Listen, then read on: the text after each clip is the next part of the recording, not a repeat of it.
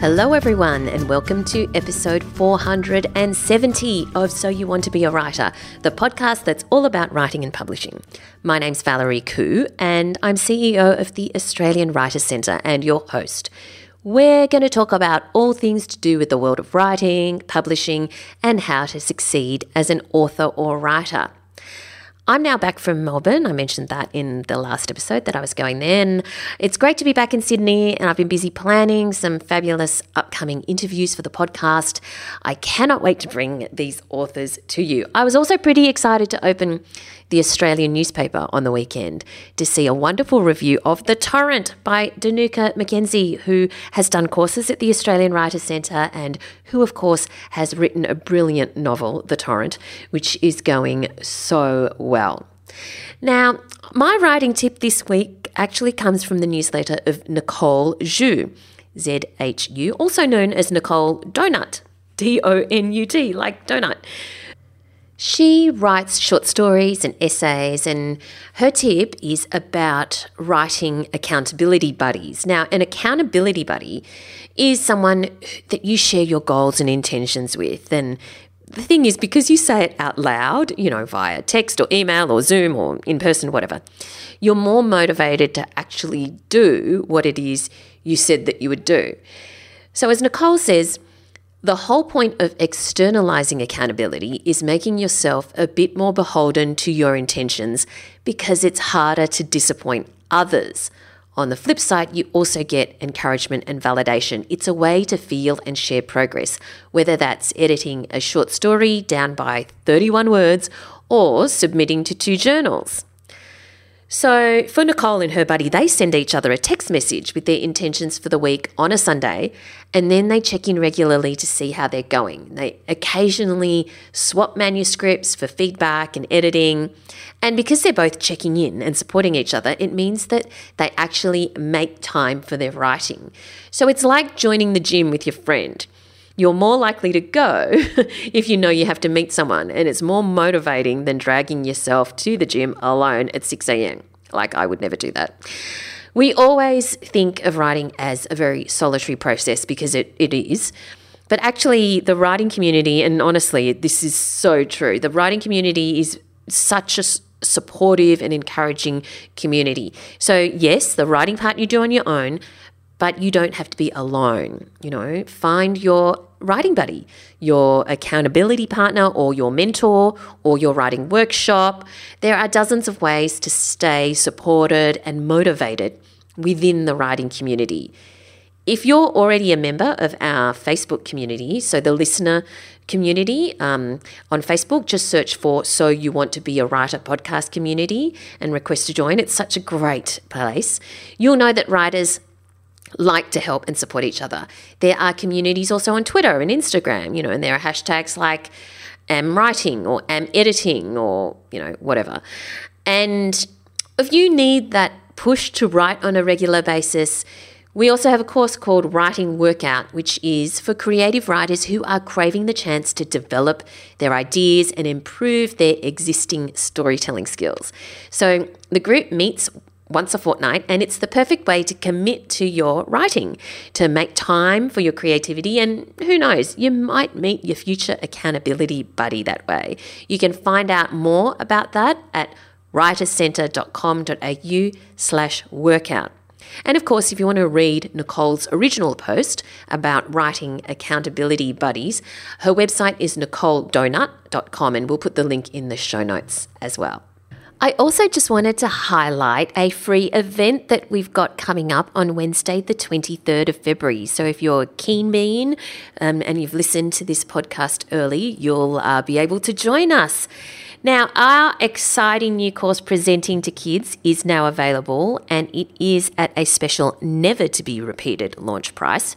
So, this is perfect whether you write or illustrate picture books or chapter books or middle grade or young adult and, you know, so on.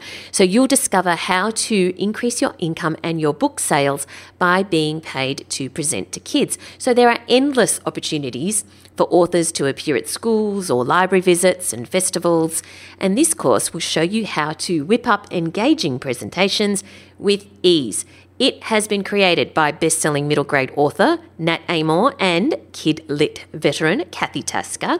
If you want to find out more about the course itself, then go to writercentre.com.au slash presenting. That's writercentre.com.au slash presenting. And very important, if you'd like to learn more about how to make money as a children's author without writing a single word, be sure to join us at our free event on Wednesday, the 23rd of February. 2002. Nat Amoore will be your guide on the night and she'll be taking you through the various ways you can build a lucrative career as a children's author. Yes, without even writing a word.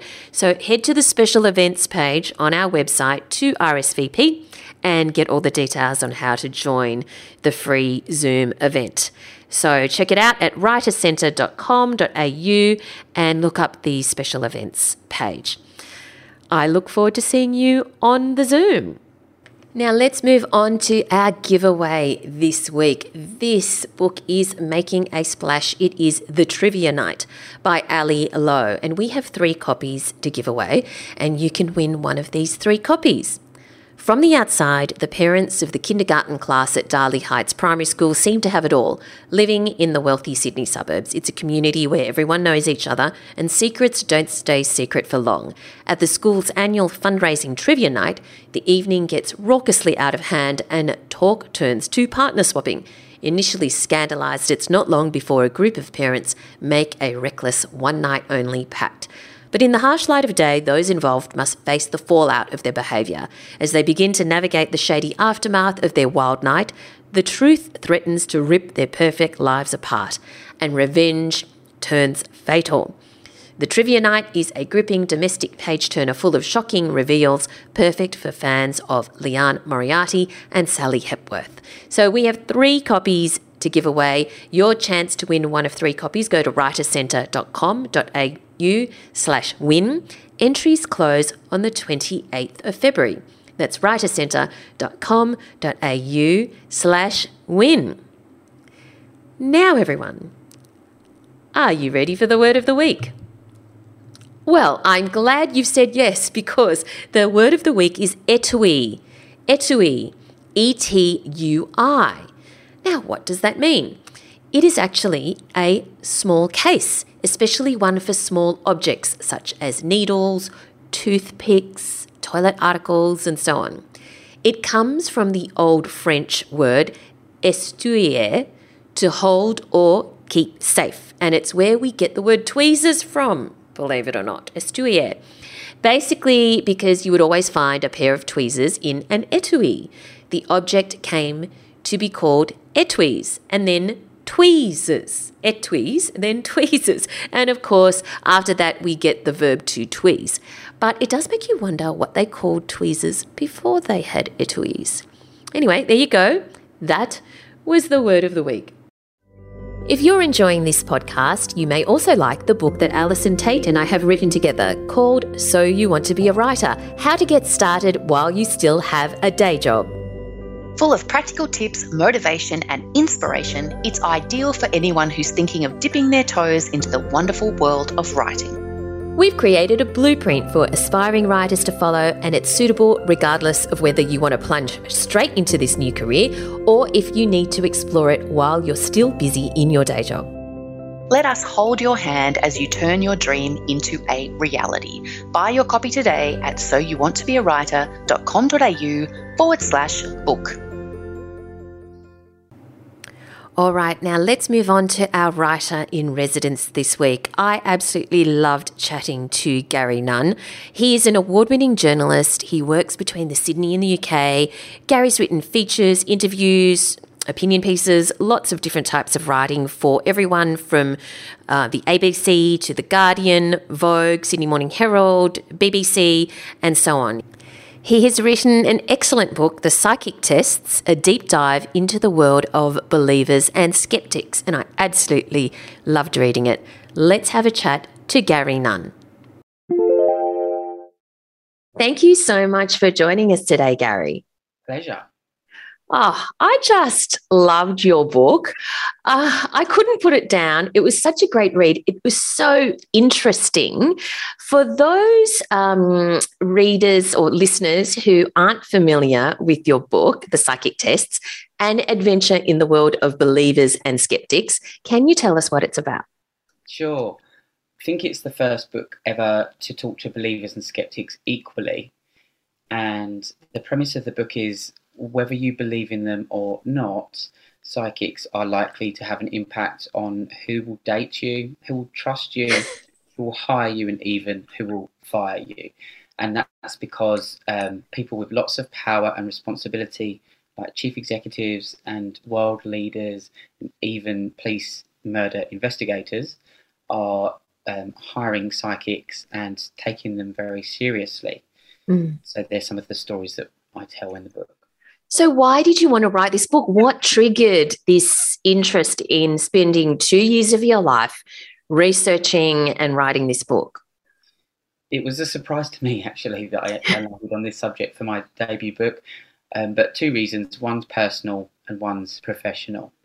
The personal reason is my, my sister, my younger sister, Taryn. Um, so, Taryn has always been obsessed with psychics, and I used to um, really poke fun at her about this because my sister in the book is the voice of the believer, and I in the book am the voice of the skeptic. And um, at least that's where we start in the book. Yes. And in the journey of the book, we step into each other's worlds a little bit. Um, but before that, before I started writing the book, my sister had dragged me along to see these psychics, and um, I'd never taken them very seriously. Always thought it was just a bit of entertainment and a bit of sibling kind of um, bonding and banter. And that grew a lot darker in 2015 when our dad died suddenly. And then my sister sought out the services of 10 different mediums to obsessively try and bring my dad back into the room. And when she was doing that, I grew concerned that um, her, her vulnerability and her grief were being exploited. And that she was being suspended in the um, bargaining or denial phase of grief. So that was the personal. The professional was when, as a journalist for the Sydney Morning Herald, I reported on a story which staggered me. It was the executive chairman of Australia's biggest stockbroking firm called BBY, and um, his name is Glenn Rosewall. And Glenn had hired a psychic called Naveen Mottinger um, and paid her for four years um, to advise him on where to invest the company's stocks and shares, so millions of dollars, um, and also who to hire and even who to fire. So the spirits would advise Naveen on who wasn't going to perform well in the next month, and Glenn would find a way of firing them. He ran the stockbroking firm this way for four years, and after which time it went bust. $61 million owed to clients. there was a liquidator's report, and the psychic Naveen was brought in as a witness. And suddenly I had this new hunch because previously my sister had made me believe that the people that sought out psychics um, to help them make decisions about their lives were perhaps gullible or fragile and, and naive um, and vulnerable. When I when I reported on that story about Glenn, um, it made me wonder it, whether he was an outlier or whether there were people like him um, who were very powerful, responsible for millions of dollars and dozens of staff, um, and authoritative, who sought out psychics' advice and and um, took them very seriously. So mm. that's where the that's that was the impetus for writing the book and where I started. And it's absolutely fascinating, isn't it? I mean, and also fun fact for listeners, which you include in the book, Glenn Rosewall, the CEO, is actually the son of tennis great Ken Rosewall. And in your research, you found that some major names, apart from you know presidents of the United States and um, and associated family members, but also famously Christine Holgate, yeah. who the former CEO of Blackmores who um, subsequently went on to uh, head Australia Post and then was embroiled in the Cartier watch scandal. You tell this great story. You have to read the book, everyone. You have to you tell this great story of her involvement in um, Fortune Tellers, um, which which she t- speaks about publicly. She has spoken about publicly. So here's the thing, though: you this sparked your interest, but there's a difference between you know your interest being sparked and then deciding to write a whole book. So what was the because you can you know go down an internet rabbit hole and and and research this kind of stuff. What made you decide there's a book in this? Yeah. Well, first of all, the gravity of that decision that Glenn took, because when that stockbroking firm went bust, it was the biggest stockbroking firm collapse since the global financial crisis. So that's no small that's no small thing. So mm. You know they've brought down this stockbroking firm, and I think because as a journalist, you you you go into um, every every feature and, and piece that you write knowing that the purpose of journalism sometimes is to hold pa- hold power to account, and um, especially weed out places where um, power is um, under investigated and um, could be um, used in nefarious ways or leading to corruption and those kind of things. So I, I, I, it suddenly occurred to me, and I started to do a bit of research and realised that there were there are U.S. presidents like Ronald Reagan and um, there are chief execs like Christine Holgate, as you mentioned, who, by the way, attributes her psychic um, interactions with the success that she's had in her career. So the complete polar opposite story to um, to Glenn, um, and and it started to, and, and I started to think about faith and connection and power. I started to think about people of faith and about the um, to a to a secular person the supernatural miracles which they believe in and how we treat them very differently and we give them a lot more respect than the believers of psychics who to, to the mind of a secular person believe in um, equally supernatural miracles which seem unfeasible and uh, unproven by science and yet with one cohort we uh, in britain half the book set in britain so for a long time in britain we, we gave people a face seats in the house of lords um, in Australia, we give them tax breaks to run huge influential organisations and a say over public policy. Whereas with psychics and their believers, we do what I did with my sister. We deride them and we mock them and we don't take them very seriously. So I, I think the journalist in me wanted to um, explore um, in a really rigorous way this form of power that they have that is wholly under investigation and wholly unchecked and unregulated as well. And to to find out whether that power was being used for good or ill. And also i think i wanted to really wanted to write a book that that no one on a subject that no one was talking about. You know because mm. there are so many you know as a as a um, as a gay writer like i feel like there's so many great coming out memoir type stories and, and, and those stories are always really engaging and really really important there's loads of books about the really huge subjects of our time, like climate change. What I wanted to do was to come in and write a book from a fresh perspective um, that talked to believers and skeptics equally, which was really difficult, by the way. Yes. Well, to kind of like play into the wider themes of the post-truth world that we're living in, the, the dangers of conspiracy and misinformation, which became like even more pertinent because COVID happened you know, mm. I started writing the book before COVID, and it happened during during the writing of the book, and the book kind of evolved with COVID, and, and that becomes part of the story later. And it's just a fascinating subject. There's not one person that I have spoken to who hasn't lent into the, this story because I think some skeptics go, "Oh God, that's all a load of bullshit," and I don't believe in any of it uh, which was the original title of my book, by the way. Um, the working title was "Bullshit?" Question mark. Oh.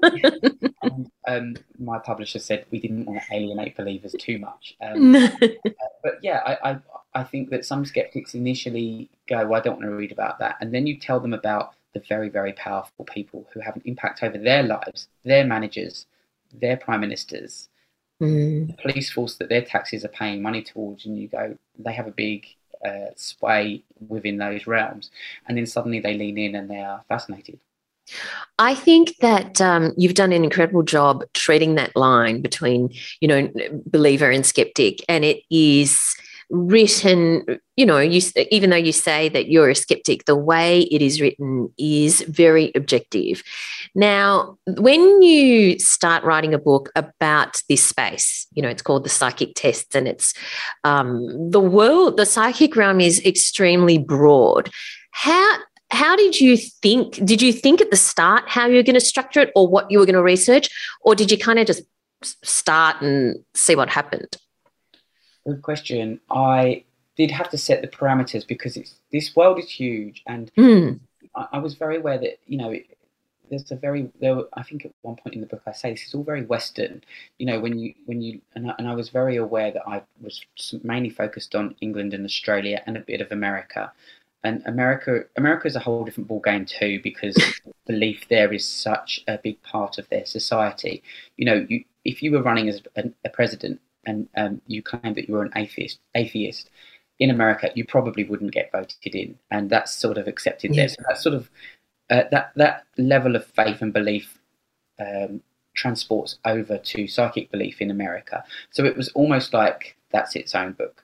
So because I'm British and I've lived in Australia for ten years, and at the time when I st- uh, started writing the book, um, I was living in London. I kind of split my time between London and Sydney outside of COVID. So it made sense just to focus on those two countries. So that was the first parameter. Then there was then it was kind of like where do I set um, where is neutral ground like um, because to a to a skeptic neutral ground is skepticism, um, but to a believer it's an open mind. So that's when my publisher and I came up with the idea of having my sister throughout the book. So she pulls my head in when my kind of skeptical, curious, questioning sardonic, cynical side rises up and says, "Well, to a believer, this is how we would approach that." So she keeps she pulls my head in that way. And then when it comes down to just the psychic world, as you say, which is huge, um, I went down to the Mind Body Spirit Festival in both Sydney and London, and, and just discovered just how vast and, um, and and that was when I really knew that there was a book in this because for any storyteller, the amount of um, idiosyncratic and eccentric, quirky people, but also the the highly, highly emotional and vulnerable and uh, emotionally charged interactions that that world encompasses, I wanted to write a, a, story that just focused on the humanity within that world. And uh, that's why it's called the psychic tests. Each chapter is a different test because we've just fixated on this one test. Is it true? Can people speak to the dead or see into the future? And, and, and in effect, do supernatural miracles occur? Which is, you know, we knew that we'd know whether a God existed or not. And I thought that question has been obsessed over for millennia, you know, from Richard Dawkins and the God delusion to, um, to the believer side. And I think that's the least interesting question. And the more interesting question to me was like, within this world, um, when people are interacting with it, um, can psychics help with depression, loneliness, vulnerability, grief? Um, imposter syndrome, confidence, all those things. So I wanted to, to write a Jon Ronson esque um, journey through that world, and I and I did. Um, you're right. The world is so big that I did have to set some parameters. So I focused mainly on mediums, psychics, and astrologers. So a medium can speak to the dead. A psychic purports to be able to see into the future. Astrology is slightly different. Um, uh, but I, pe- because of the way that people really do live their lives quite seriously by what their star signs may or may not say, as I as I show in the book, with some fascinating examples. Like the one I was just talking about was um, with my friend who's just started my book. Was the uh, the mother who um, is actually a friend of mine um, she had a cesarean because she didn't want her son to be the same star sign as his dad. So she had a cesarean so she'd have him earlier.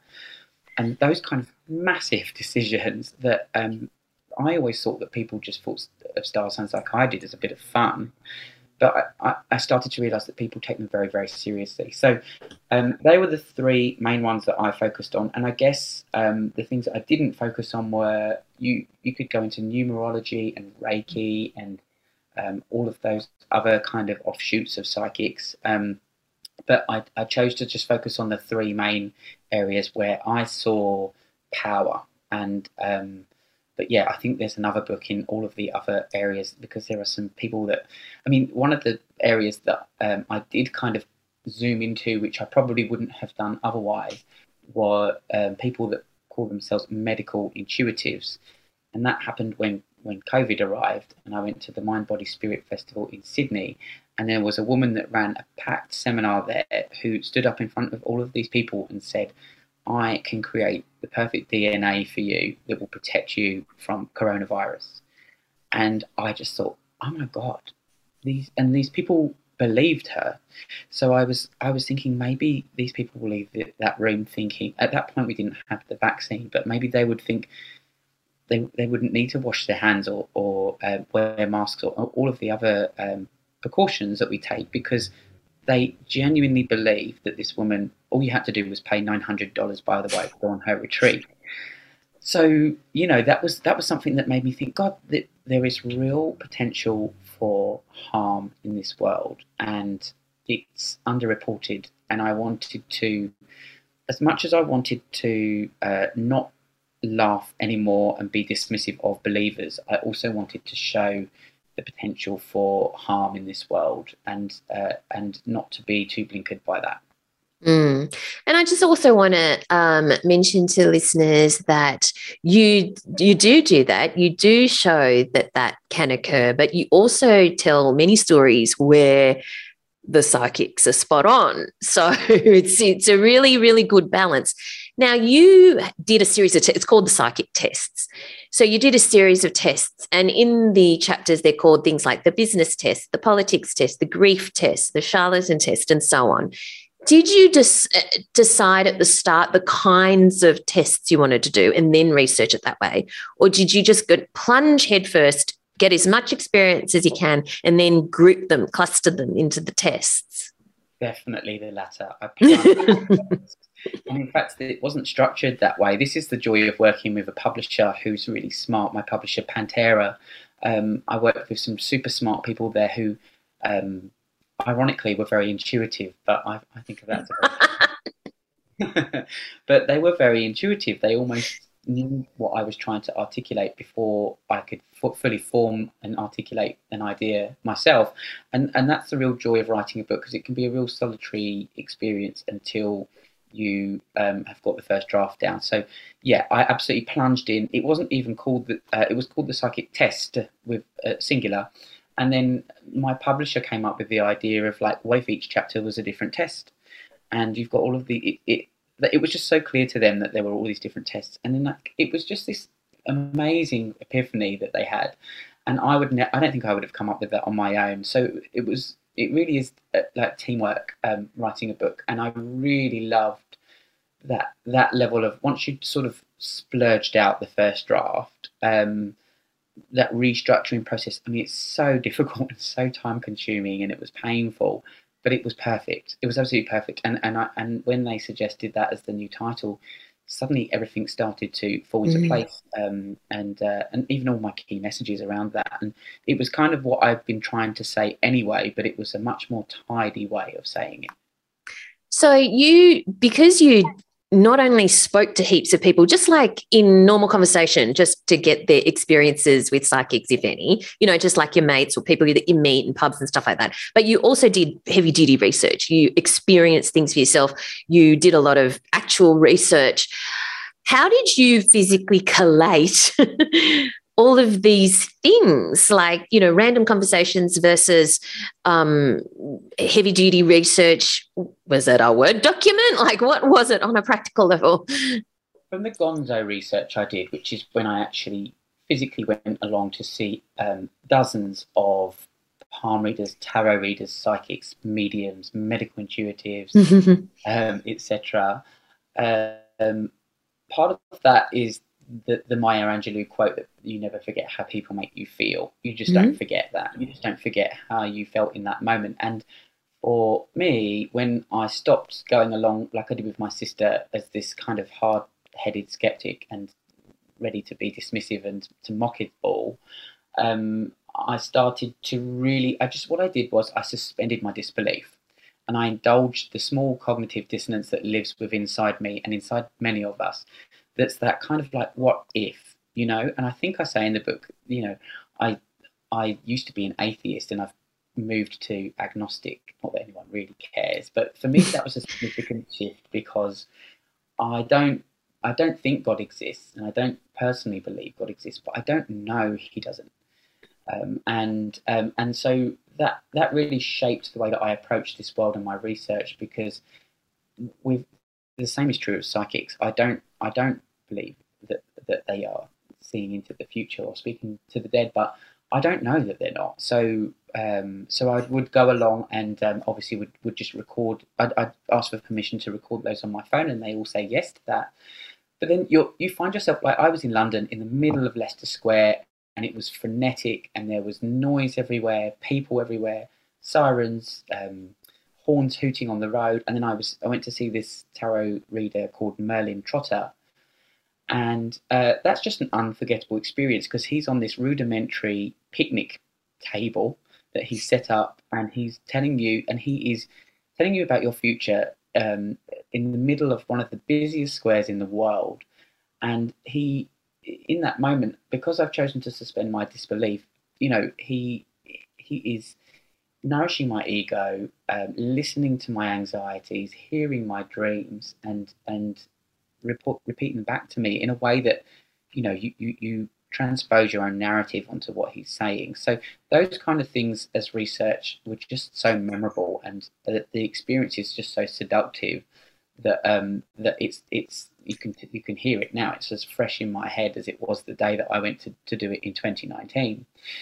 With the with the rest of the research, especially with the people, what what happened was when people friends and friends of friends discovered that I was writing on this subject, usually they'd say, Gary, um, I lost my younger sister when I was 15 years old. I've never told you because it's really painful. And this would be, you know, a friend of a friend, so not not not a particularly close friend, someone who I'd maybe met four or five times.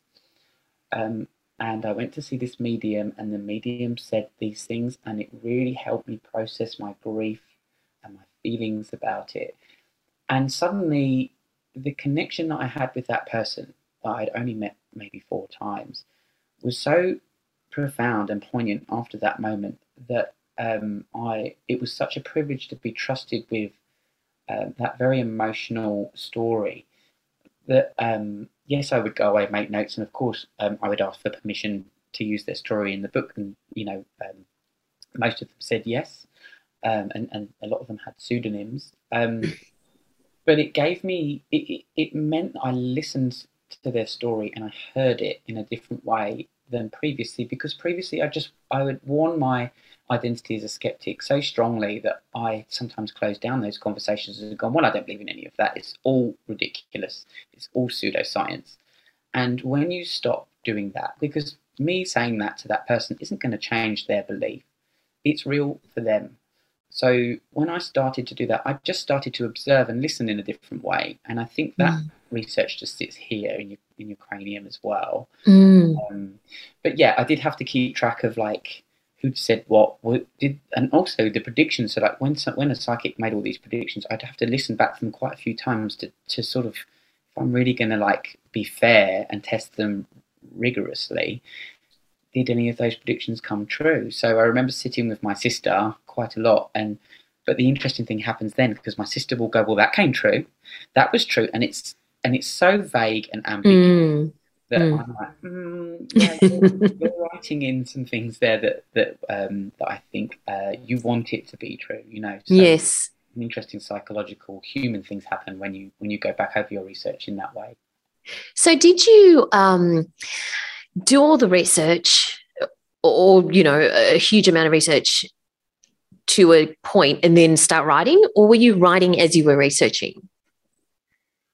I was writing as I was researching because ah. sometimes, yeah, because sometimes um, something would happen and I would need to capture it there and then. Like I went to, um, I went to a séance where they tried to bring in the spirit of Margaret Thatcher to tell Britain what to do about Brexit.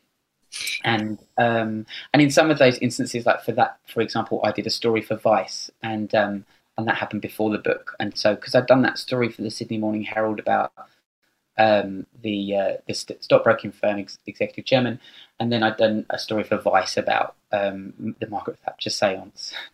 um, uh, but other times, when I hadn't already done some journalism that led up to the book, um, yeah, it would be it would be kind of like capturing the moment and writing a para, even though it wasn't sat within a structure of a chapter or anything like that. It would just be like I need to I need to get these details down. I need to not forget those details. You know, it would be the details that rather than how it made me personally feel, it would be something bonkers that someone would have said that had really struck me and that I needed to capture in that moment. So um, and then and then it was a case of just slotting it slotting it in like a like a jigsaw. Um, but also because half the book's set in Britain and ha- in London and half the book's set in um, Sydney, um, I I also needed to just sort of like make sure I, I caught, captured those moments as I went along as well. So one of the biggest mistakes that many journalists who who write a book uh, because of this nature make, and, and in fact many people make, um, is that a book is, you know, 80,000 words or it's it's a lot of words. Um, whereas a feature article could be 800 to 2,000 words on average. And journalists are often so used to writing short things and they think, and again, let me just emphasize, I shouldn't just say journalists, many people think they, they just can write a series of articles that they can then slap together and voila, there is a book.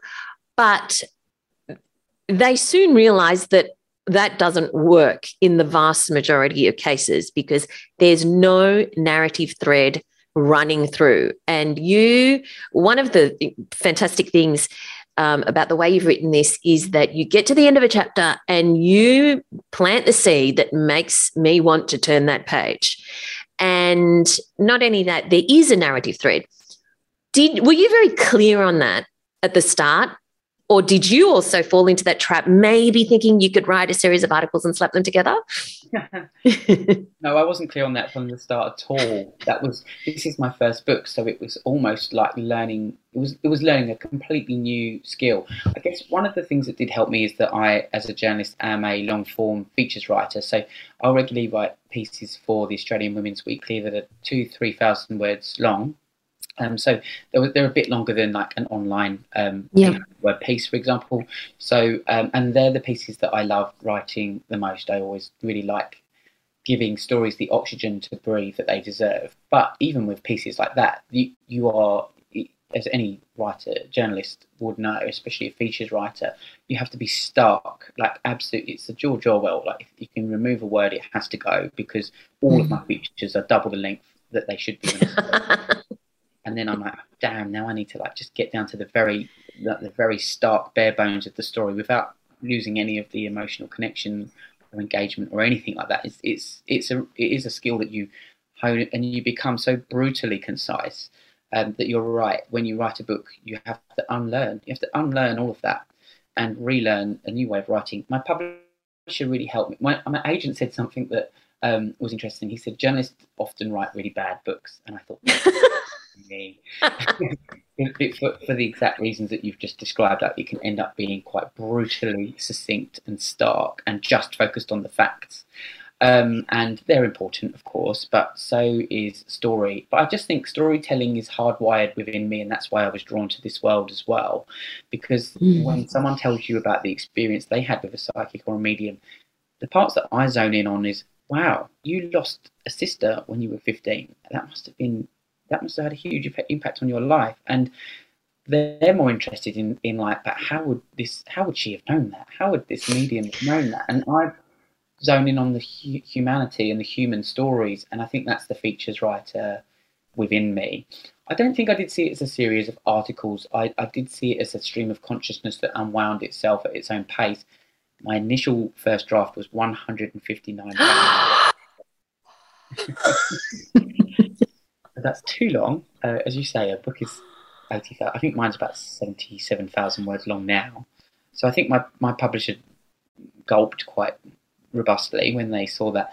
But they were they were fantastic in helping me restructure and, and condense. And the, the, the ed- editing process is when your book comes to life and it becomes something perhaps even a bit more different than what you first um, imagined it would be, just slightly. And um, that was although that was difficult for me. It was a bit like anything difficult. It's where I grew the most as a writer and as a professional, and, and where I where I really learned how to be a proper storyteller with, as you mentioned, a narrative thread that goes all the way through. I think their restructuring of it being the psychic tests with different tests in each chapter really, really helped, as I mentioned.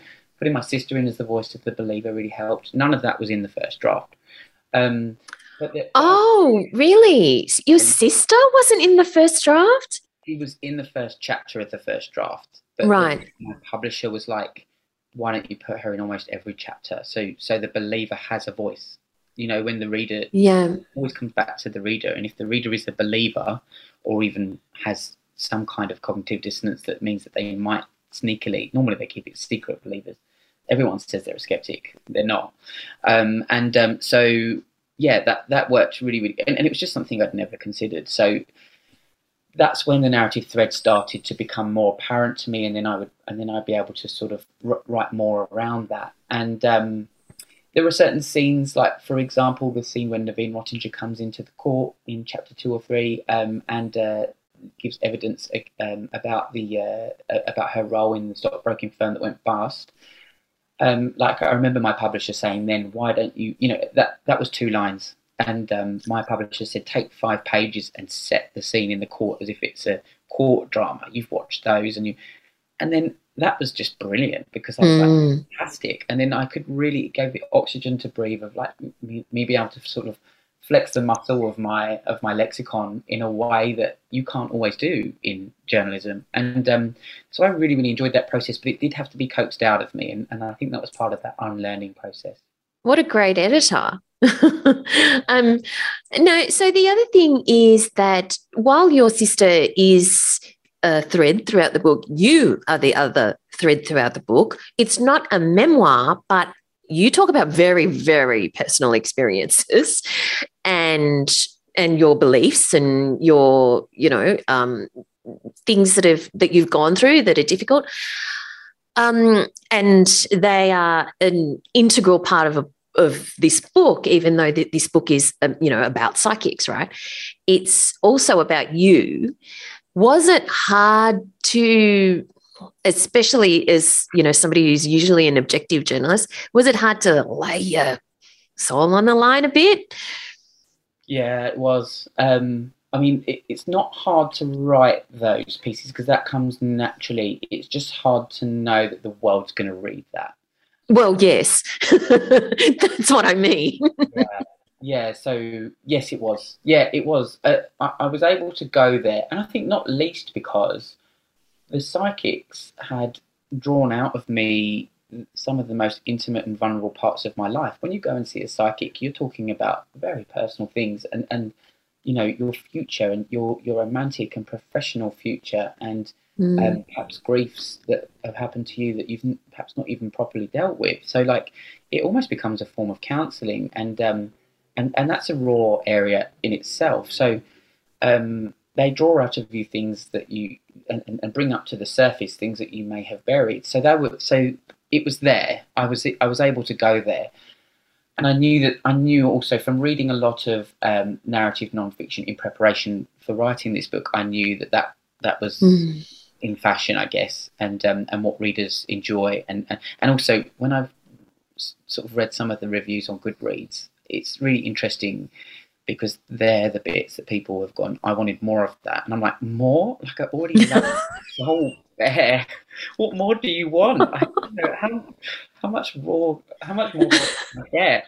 You know, um, so that was really, really interesting to me because they were the bits that were were a bit uncomfortable. And, and and and to be honest with you, after writing them, although I got permissions and although I got consent, of course I did, I still feel like there's a cost. There's a cost to doing that, and um, and the cost is worth it, but it is a cost. And I think any writer um, that's in this genre of narrative nonfiction needs to. I think I was probably unprepared for that cost. This was my first book. Suddenly, my sister's name is all over the media. Our dad's death, all over the media, and we knew what we were signing up for. I knew I was writing it. She um, obviously signed off every word, mm-hmm. but that is um, letting the world into the intimate, private life of my family. And Mm. um, that that is a cost, and I am very protective over them, and I and I think that that was sometimes difficult, and in the in the rollout, I don't think we there was a lot of media on this book, and suddenly our faces are everywhere, and, and we're talking about the most um, fragile moments of our entire lives. Um, maybe I wasn't quite. No one can really prepare you for that.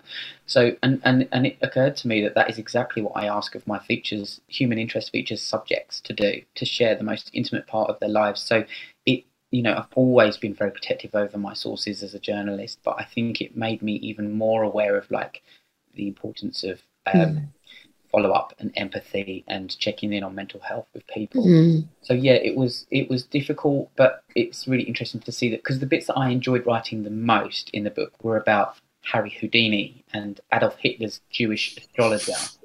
And you know these these these just like i would spend days buried in research and they were the bits that i absolutely loved writing the most not the bits about my life. Because and then you also just kind of think oh, I'm, I'm unimportant. Like i i want to talk about other people's stories not so much my own but I realise that if I do a second book, it's what people want. So Mm.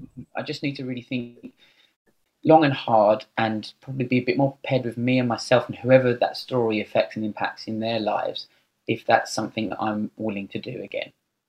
So let's talk about your second book. Now that you've got the taste for it, no doubt you're obviously continuing with your journalism, but uh, is there a second book in your brain? Oh, yeah, of course. Oh, tell us Well, I, I can't really what you can. I, I, the reason I can't tell you is because there's three um, narrative non-fiction subjects which I'm interested in. So I did a couple of courses for the Australian Writers Centre, which, by the way, were, were fantastic and really helped me grow my confidence as a writer. So thank you for those. Um, and um, I, ironically enough, they were in fiction, which I haven't gone on to write and publish. But um, although it's so different from narrative non-fiction, the storytelling element and the, the skills that I learnt there were still really invaluable for when I was putting together this book. And I did from from those from those courses go away and write a fiction book, and then I I wrote it. I um I, I won a place on a writer's residency, and I and I finished it, and then I put it in a drawer, and I, I gave it to my first readers, and I got that far, and I just I didn't at that point have an agent or anything like that. I then decided to go into narrative non-fiction because I'd been reading a lot of it and really loving it, and I Mm. just thought that's closer to journalism. Fiction is a, a whole different ballgame, and trying to make characters speak in dialogue that's actually believable and not stereotypical was was I was finding was really, really difficult.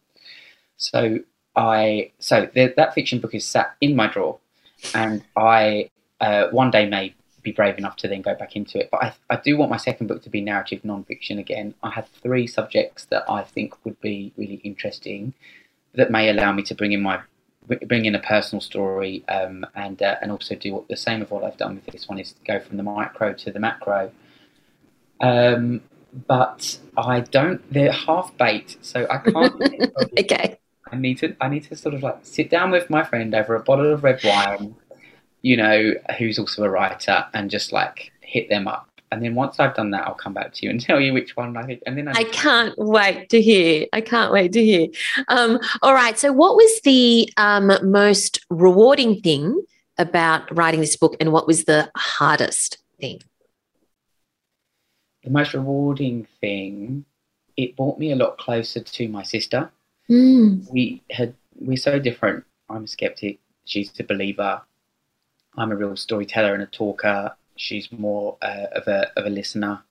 Um, we've always been very different growing up, and um, and then just through through um, writing the book and, and getting inside her head and, and seeing her perspective as a believer and um, excuse me, stop laughing at her so much and taking her more seriously and meeting her where she's at, um, I think improved our bond and made us closer than we've ever been. Like we talk on the phone now. She's in the UK. We never used to talk on the phone, um, and um, it, it it brought me a lot closer both to her and also um, you know. And she stepped into my world a bit. So she, having gone to obsessively see these ten mediums to bring our deceased dad back into the room, she then listened to me and hired a grief counsellor, an accredited grief counsellor who's Mm. trained, unlike a lot of these mediums, who I think were some of whom were charlatans. Mm. And um, she's never seen a medium since. So it, I think sh I stepped into her world, and she also stepped into mine, and we just started to hear each other more than we probably ever had done as brother and sister. So that was really rewarding. In addition to those people that I told you who would come and share, usually it was grief. Usually it was about a bereavement that they've suffered that they Mm. don't we just don't talk about those things much. It's a taboo that we create in society. And it and the knowing that i was writing a book about mediums and psychics gave them permission to come to me and to discuss that. And that was a real privilege to to bear witness to their stories and their heartbreak and their their journey through grief through those five stages of grief. And through um, there's, there's a sixth stage was recently added by the people who wrote the five Mm. stages of grief, which is called Finding Meaning, and that is exactly what this book is about. This that is the crux of all of this. Whether anything paranormal exists or not is is unimportant. It's finding meaning, and that's something that we really, really need to do as humans, even when something that happens is feels completely meaningless. Like someone dying before their time uh, is often one of the most meaningless things that can happen. And when people say everything happens for a reason, you, you come back to that and you think, what is that reason? And Mm. what I've learned is through these people who obsessively go and see mediums is that you need to sometimes find one and create one, even though it, it feels a bit perfunctory. So that was really rewarding, and, and, and I think I grew and and, be, and and matured a bit as a um, storyteller through that through their stories and bearing witness to their stories in a way that was more empathetic than I had been as a um, as a hardened skeptic. The most challenging it's writing a book is challenging because um, the industry was going through the industry is hard enough as it is and then we ha- I, I was in lockdown for half of um, the writing of the book. And I, I wrote most of the book from the state library of new south wales which is like my home from home and where i really just focused and then when that got taken away from me it was really hard to sit in my bedroom where i sleep every day and i don't have enough money for a house big enough for an office so I would roll out of bed, and two meters from my bed is my desk, and um, and there was no separation, and, and, and so doing that in lockdown was a real challenge. And then the libraries reopened, and then I just was on a roll. And then when we were releasing the book, there was a huge media uptake and interest, but we were in lockdown. So one of the really hard things that happened was like in, we had this really big win when Big W bought um, thousands of the books, um, and uh, apparently that's apparently that's uh, relatively rare for a first-time author like me.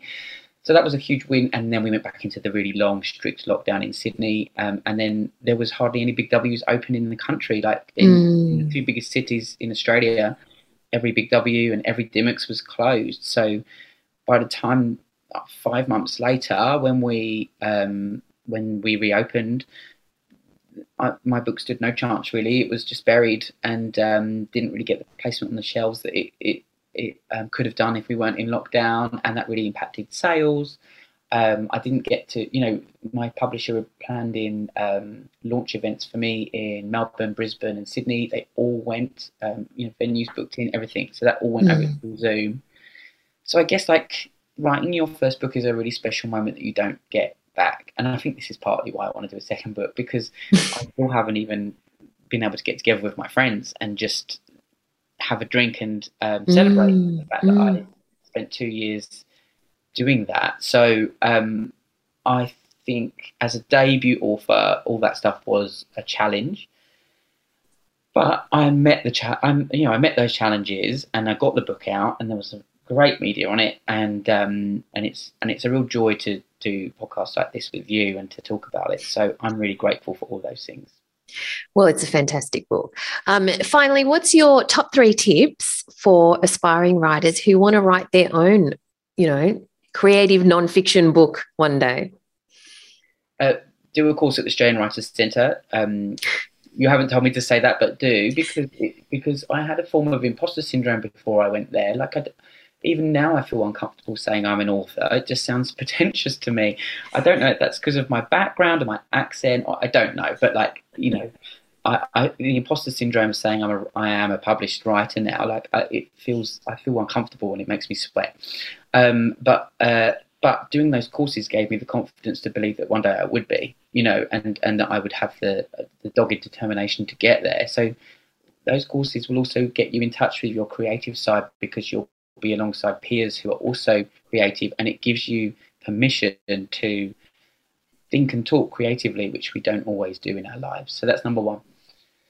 Number two, get an agent. So before you go to a publisher, it's it's probably a bit easier to get an agent. And um, so I didn't know that about the industry, um, and um, I actually found out through one of your courses that was that was a good way, a good route. It's not the only route, but um, I always thought you just pitch to publishing houses. You don't. You pitch yourself to an agent first, um, and uh, and and then once an agent takes you on, they take that they take you on that journey with them.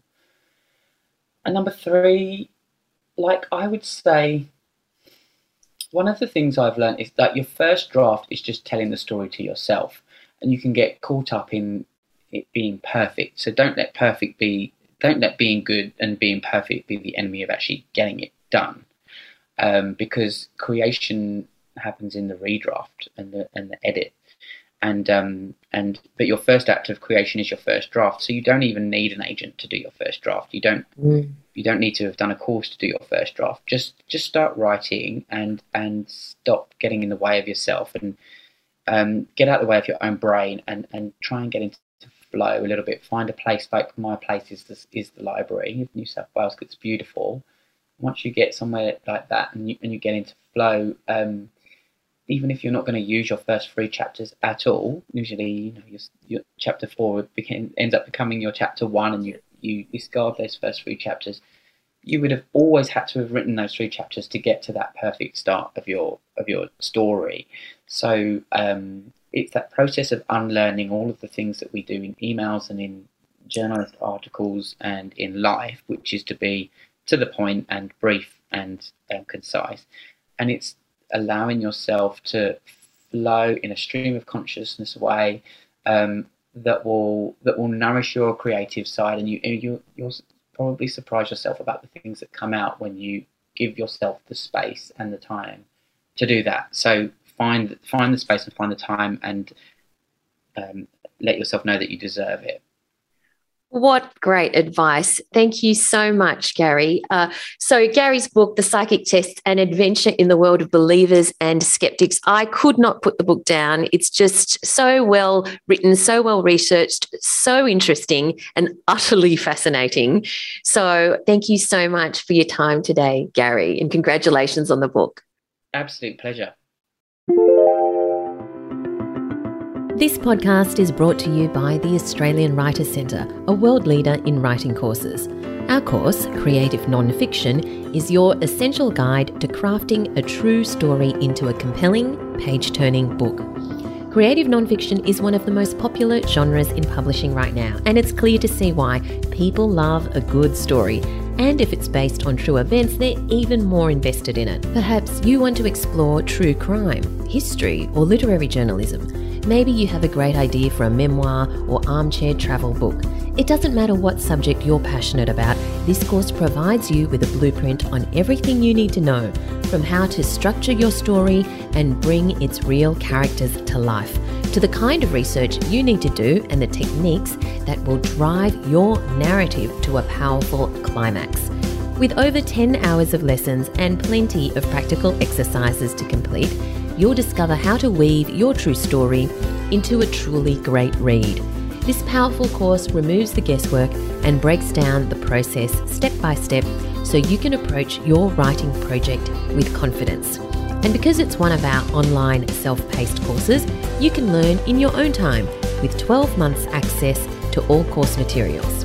Find out more at writerscentre.com.au slash creative nonfiction. That's writerscentre.com.au slash creative nonfiction. I hope you enjoyed my chat with Gary Nunn. So, we've come to the end of this week's episode. And um, what are your takeaways this week? Well, I hope you got a lot out of that chat with Gary. And if you're crafting your own nonfiction narrative, uh, but also some really tangible takeaways that you can do are, or actions that you can do are to join us at our free event on how to make money as a children's author without writing a single word. Remember, just go to writercentre.com.au and uh, register at the special events page. You can also win one of the three copies of the trivia night, so make sure you do that. Check that out. And of course, think about getting an accountability buddy. Who would be a good person in your world um, who could be your accountability buddy? And if you can't think of someone straight away, maybe start becoming a bit more active in a writing community where you can meet other people, other like minded writers, and find an accountability buddy there that brings us to the end of the episode. So feel free to connect with me on social media. You'll find me at Valerie Khoo, that's K H O O, on Twitter and Instagram and over at valeriekhoo.com. But you'll also find all of the show notes at soyouwanttobeawriter.com.au. Thanks for listening, everyone, and I look forward to chatting to you again next time. Thanks for listening to So You Want to Be a Writer. You'll find the show notes at writerscentre.com.au slash podcast or sign up for our awesome and often hilarious weekly newsletter at writerscentre.com.au slash news, where you'll find writing resources, giveaways, competitions, and much more.